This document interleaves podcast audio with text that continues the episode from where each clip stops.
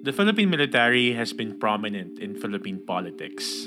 Many scholars have noted that this imbalance in Philippine civil military relations is an indicator of the country's democratic backsliding that has perhaps reached new heights under the presidency of Rodrigo Duterte. How did this civil military dynamics come about? What are its historical roots? And what is the ideal role of the military in a democracy? Because politicians with a military background, Retired military generals in cabinet positions? A politicized military? hindi na na bago bago yan. yan. Hi, I am Lican Delaria, I am Vekal Porha. I am Aaron Malyari. and this is Podcast, Conversations on Philippine History, Politics, and Society.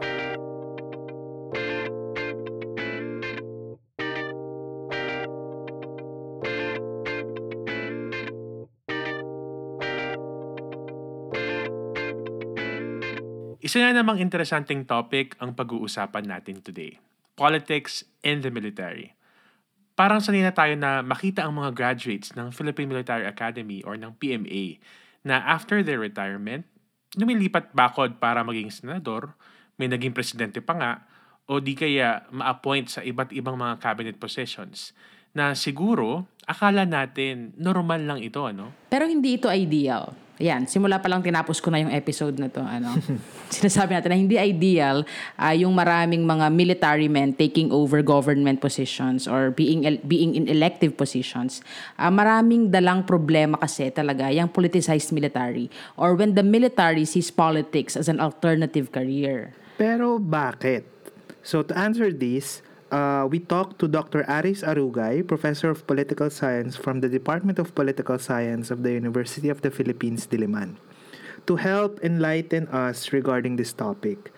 Unang tanong natin sa kanya, in a democracy, what is the role of the military?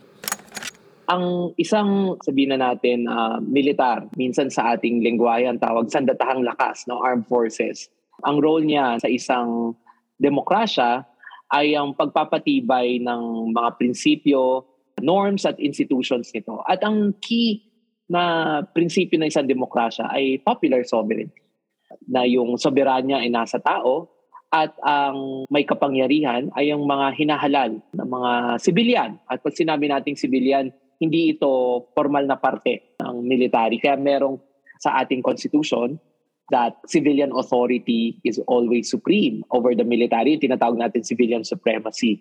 And therefore, sa isang demokrasya or even in any modern state, the military is subservient to civilian political authority. Kaya ang isang trabaho ng isang pangulo o ang isang uh, head of state ay commander-in-chief of the armed forces because ultimate authority over the military should not be given to the uniform. Kasi pag ganon, that means the military is already ruling rather than being the coercive or violent arm of the state. At alam natin sa Politics 101 that ito yung esensya ng isang estado, di ba? The monopoly of the legitimate instruments of violence. Yung main instrument nun, yung militar. So, very critical yung role niya, lalo na sa pagpapatibay ng integridad ng Estado laban sa mga kaaway na panlabas. So doon makikita natin na in any democracy, the military ideally is in charge of national security. Ito ay ang pagpapatibay o pagdedepensa ng interes ng isang bansa, lalo na sa mga threats o sa mga maaring uh, maging mga kaaway ng bansa na panlabas externally. Ngunit, alam natin, while ito yung ideal, napakaraming demokrasya na mga bago at maraming mga bansa sa mundo, yung mga tinatawag natin na post-colonial states, na hindi ito yung trabahong ibinibigay sa military. Maganda yung paliwanag ni Aris ano, tungkol sa ano dapat ang papel ng military. Una, national security. At kadalasan, yung panlabas. directed towards outsiders or foreign powers. Ikalawa, they are subservient to civilian authority. Kaya nga kung nagkataka ang ilan sa ating mga listeners, bakit ang president ng commander-in-chief of the military? This is because the president represents the highest civil authority. So this tells the military na, hoy, yung ibinoto at ipinili naming presidente, ang head nyo. So ibig sabihin, there is civilian supremacy and the president need not wear some ill-fitting military fatigue to send that message. Kaya nga 'di ba, civil, nauuna yung civil sa civil military relations. Ah, kasi may may primacy yung civilian authority.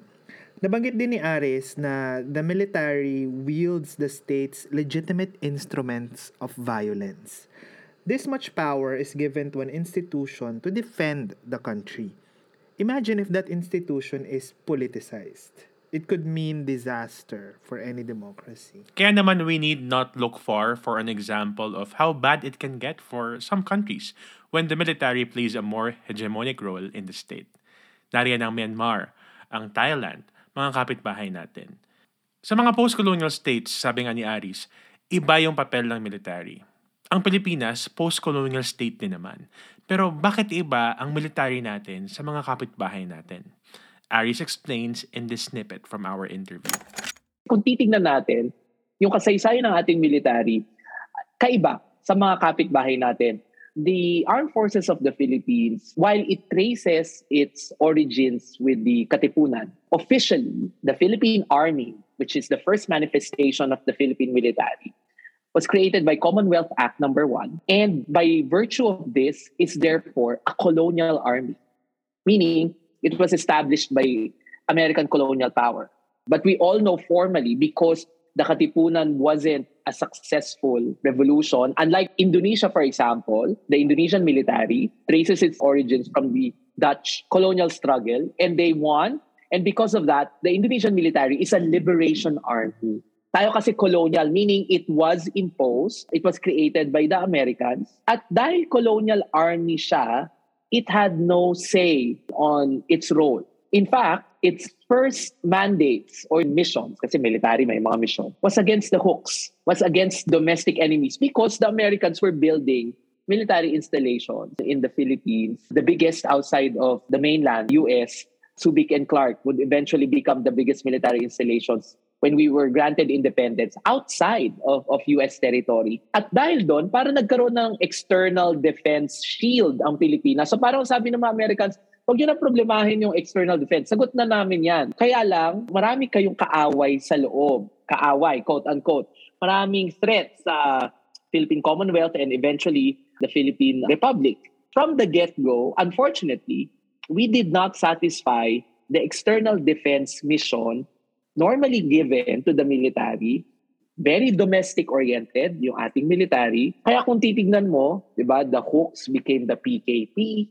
Mahaba yung hugot, no? Kaya ka ngayon merong NTFL ka kasi the military is still fighting its original enemy that was imposed by American colonial power. So, in other words, if you notice, while in our constitution, it says that the armed forces of the Philippines is the protector of the state and its people. Actually, malaking debate yon, no? Kasi in other countries, hindi nila nilalagay yon because that's an entry point for politicization. Because the military can then determine whether a government is still serving the people. And if it does not, parang sinasabi ng Constitution, part of your duty is to protect the people from oppressive governments, which you cannot find in the constitutions of other modern democracies because the military is a non deliberative institution, meaning it cannot even get to that point to judge the legitimacy of governments because it should not deliberate. It should merely follow. Ito yung ginagamit na basehan. And if you notice, all the military adventures in politics, kasi sabi ko nga, the Philippines might be the only country wherein the military did not successfully stage a coup, yung military initiated. Kasi the only successful military intervention in political crisis that the military has done was during EDSA 2. EDSA 1 was not. EDSA 1 was a failure, di ba? It was an aborted coup. It's the only country wherein the military is politicized and powerful despite not staging a successful coup ever in its history. Gusto ko yung pag-historicize ni Aris ng kasaysayan ng Philippine military. Ano? Iba yung naging development ng ating military. The fact that it was mandated by the Americans during the US occupation of the country to focus on internal issues, rebellion, itong ang mga hooks, mukhang naging historical arch nemesis na nga ng ating military ang mga insurgents, mga rebels, at later on, mga komunista. Sabi rin ni Aris, yung phrasing ng role of the military sa ating constitution somehow enables the politicization of this institution. The military can say, well, this government is not serving the people, then we must remove this government. Parang mahirap naman yon, di ba? Totoo yan, no? Dapat hindi yan trabaho ng military kasi nga, sabi ni Aris, it is not a deliberative institution. Dapat, in, in theory, sumusunod sila. Interestingly, never pa naman talagang nangyari na primarily through the military nasipa yung isang pamahalaan natin. They play a role, yes, but none of the coups has ever been successful despite the politicization of our military. Perhaps the Philippine military still subscribes to the most basic tenets of their subservience to the state. Uh, let's listen to Aris h- how he explains this. Sa atin, what accounts for this interventionist tendency and this highly politicized military? Babalik ako doon sa roles na binigay sa kanya. Because the more domestic, at comparatively, if you look at other countries, the more domestic ang nature ng military missions, the more politicized it gets. Kasi kung yung military nakikita na ba't ang daming kurakot na politiko? Because, you know, not everyone is attracted to serve in the military. It might sound romanticized, but some people are really driven by by values, by love of country, di ba? patriotism, loyalty, duty. And then they see their, the civilian politicians who are supreme over them are actually the ones causing the problem. So may individual na ganong dynamic no, at the level of the individual officers. But institutionally, iniiba natin yun minsan eh because the military is still a corporate institution. Yung kanilang pagiging politicized has also something to do with the inability of civilian government to professionalize the military. Because some civilian politicians wants a politicized military kasi pwede nilang gawing instrumento in their political agendas. Uh, so dito papasok whether yung politician mo is really thinking of the national interest, meaning a military that's professional, that's oriented toward external defense, or a military that is politicized and therefore pwede nyong gamitin as a weapon against your political enemies, as we have seen, in fact, in civilian governments, particularly during martial law and even after martial law. The more domestic the nature of military missions, the more politicized they get.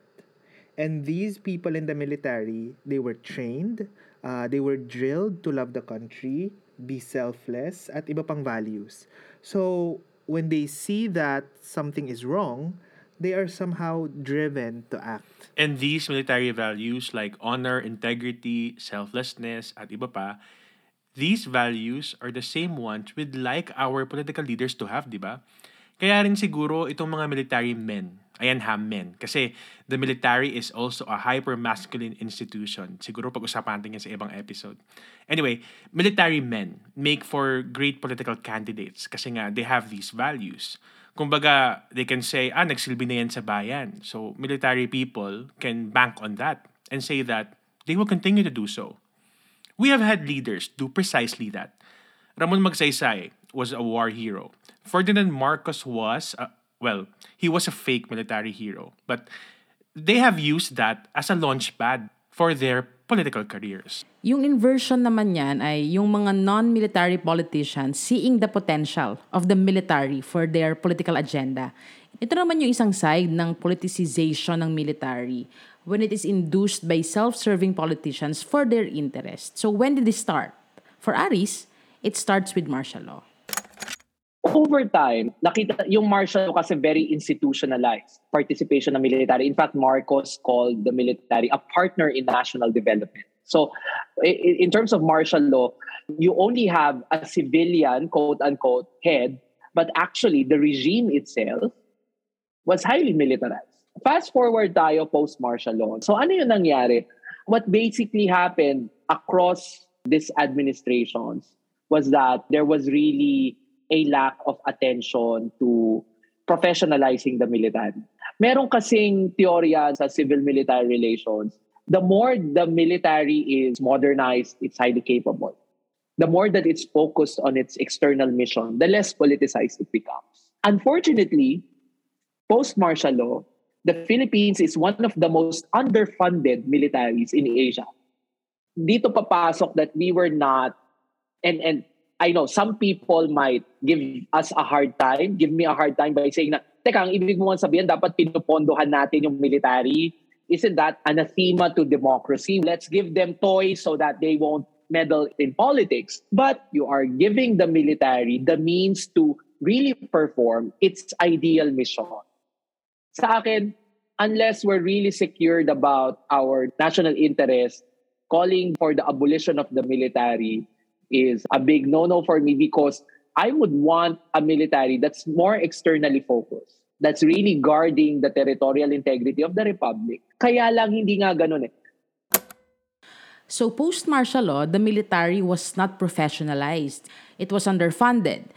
It cannot perform what it was ideally meant to do. So, maaari rin sigurong nagkaroon ng discontent with the military. I mean, sa dami ng kudeta nung panahon ni Cory, ano, hindi malayong, uh, yun ay dahil hindi sila masaya sa sitwasyon. Yung pag-regain ng, ng civilian supremacy.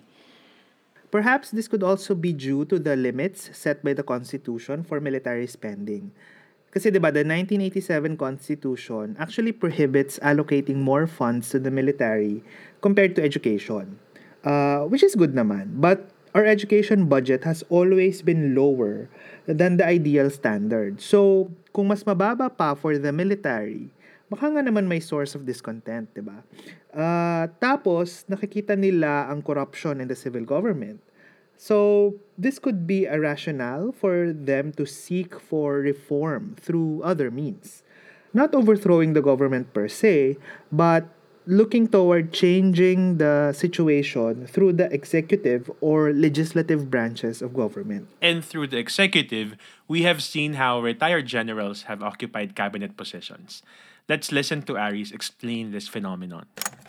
Ang nakikita natin is that yung phenomenon ng retired generals during the time of Duterte, yun yung peak because other administrations before, meron naman eh, pero manaka-naka. For example, to my count, there has only been four secretaries of national defense since 1986, 1987, after martial law, that has no military background. Orly Mercado, Nonong Cruz. I won't count Gloria Arroyo because she served concurrently as president and DND secretary, no? Bert Gonzalez and Gibo Chodoro. They had no military background, meaning they did not go to PMA, they did not get any ranks from the police or the military. But the rest are all retired generals, no? retired chief of staff. And during the time of Duterte, this spilled over a lot of cabinet portfolios that normally you would not give to the military. Saan ka nakakita DSWD Secretary Military? Saan nakakita peace process? Saan ka nakakita environment? And ang sabi ko nga, may multiplier effect yan. When you appoint a retired general to head a cabinet agency, he brings forth his PMA batch or everyone who worked under him when he was still a military commander. So may multiplier effect. Malaking debate yan. Some people believe na pag retired civilian na. Kasi hindi na naka-uniform eh. But the counter to that is in countries wherein formal institutions and formal norms on governance are not yet established, may blurring of boundaries between the formal and informal. What is the implication on the civilian bureaucracy. From what I gather, lalo na during the Duterte administration, it really regresses the development of our bureaucracy. Kasi papalitan naman pala sila ng ex-military and it somehow gives the military a signal that they all have second careers. Pero bakit nagiging employment agency sila ng gobyerno? Why can't they just enjoy their retirement? One trade-off of appointing all these military generals is that they don't appreciate the plurality of views necessary for policy making. Kasi they're always on crisis mode. Quick fixes na kahit hindi pinag-iisipan yung repercussions and ramifications. And then we've seen this in the Philippine pandemic response. Not every policy challenge, policy issue is a crisis. And we've seen that it requires a lot of thinking from multiple perspectives. So yung diversity of views in a cabinet, yung diversity of views necessary for effective policy making, nawawala yon. And the military is a non-deliberative institution. And I think we need to emphasize that the benefits of appointing ex-military officials should be balanced with the possible limitations. They're not really trained to lead. Striking sa akin yung point ni Aris about cabinet positions becoming a second career. But is there anything wrong with this? Nabanggit ni Aris yung regression sa ating bureaucracy pati yung very nature ng pagiging isang ex-military person. Siyempre, dala nila yung military working style nila, no? And the military mind, as Aris said, kung iisipin mo nga naman, sa military, walang discussion. It's about following orders. True. They are not really trained to lead. They are trained to follow. And is there really a place for a military mind, say, in the DENR? Former DNR Secretary si Matu was an ex-military And you know what he did about the Manila Bay cleanup? He fashioned it into a battle. The battle for Manila Bay ang tawag niya. In honor of the many battles fought daw in the Manila Bay. And this is so funny. Just recently, the DNR with the DND unveiled plans to build a battle cannon replica in the Manila Bay. Imagine an environmental protection agency building a cannon replica. That's what the military mind does to an agency that, quite frankly, does not need it. Tama yung sabi ni Aris. It's always crisis thinking, crisis response, and not every problem requires this kind of thinking. Kailangan syempre ng multiple perspectives. The military is a non-deliberative institution nga. Kaya nga siguro Duterte pander to the military kasi he wants yes men. Yung tinatawag na yes men. People who will just follow orders. Anong repercussions nito sa current state of the Philippine military and the elections? Uh, this is what Aris has to say. Duterte's administration has put a lot of the military's agenda front and center against terrorists, against communists, and even civil society organizations who are perceived to be aiding insurgents na damay na, no? And the promise is that they will end the communist insurgency by the time the Duterte administration uh, steps down. And this is not happening. What does this mean? that again, the mission is unfinished. But the military saw, because Duterte is the first president to really unconditionally side with the military on these issues. So the military will make sure, or at least will want, a similar president because this mission is unfinished. You're talking about the only military in Southeast Asia who has never been victorious in a war that it has waged in its history. It wasn't victorious against the Spanish, against the Americans, against the Japanese. Although tinulungan nila, of course, yung USAF, eh, no? But across post-independence, we have the longest running Maoist-inspired insurgency in the world, if not in Asia. Unlike in other countries like our neighbors, either they became governments or they were vanquished uh, the Philippine military is still fighting this long, protracted war. And this is why they wanted a government that will have the same disposition as the Duterte administration. So makikita natin that they might support, or some of them have already formally endorsed or supported. Some of them are retired, of course, but we all know the retired active division is more a formal line than an actual division no, within the military. Some of them have already expressed preference for Marcos Jr. because Marcos Jr. has categorically said that he will continue yung NTF-ELCA, he will continue the fight against violent extremists, against terror. So basically copying Duterte's security agenda. Uh, the war on drugs will still continue, etc. So they see that Marcos Jr. represents. And they see that he is, since he is leading at least the surveys, that he has the best chance. Even if you have, supposedly, another military trained candidate, no? Panfilo Lacson. Medyo nakaka-bother itong president na sinet ni Duterte, ano? And I agree with Aris. The military might be inclined to support someone who will continue Duterte's policies and stances regarding, for example, sa communist insurgency. And alam naman natin na it's Marcos Jr. who is positioning himself as the Duterte successor at least sa level ng policy agenda. And this just goes to show that the upcoming election is an important exercise for us voters to set things right you know, uh, to put the military in its rightful position. I mean, we are already aware of what the Philippine military can do, how it has historically positioned itself, how it has considered its natural enemies, the communists, sabi. We already know what the military's trigger points are. But the upcoming elections is not particularly reassuring. This is what he had to say about this. What I fear is that in these upcoming elections, some elements have already red tagged some candidates, has, has already linked some candidates with the communist movement, even if the Duterte administration Secretary of Justice has already expressed an opinion that there's nothing wrong with it. But regardless of that, there's such a McCarthyan anti communist sentiment right now in Philippine politics that it is disturbing. It has shaped the minds through disinformation that anything to do with, with the communist and even the broader term left is an enemy of the state. So this is something that is quite scary because it's a slippery slope. And therefore, as voters, I think we should cast our vote informed in a way that will not allow such thinking to continue. That will somehow make sure to remind the military that it must be subservient to civilian authority and not the other way around. But to also be very vigilant against civilian politicians who would invite the military into politics. And this is across because I observe that it's not simply monopolized by one candidate. It seems like a lot of Filipino politicians have become so accustomed because it's normalized. For example, pag security matters, military lang yung kinokonsult. But national security is not a default military area because national security is civilian in nature. Hindi rin dapat tayo magpadala na pag military sila lang ang may alam sa national security, sa security policy. Hindi yun, no?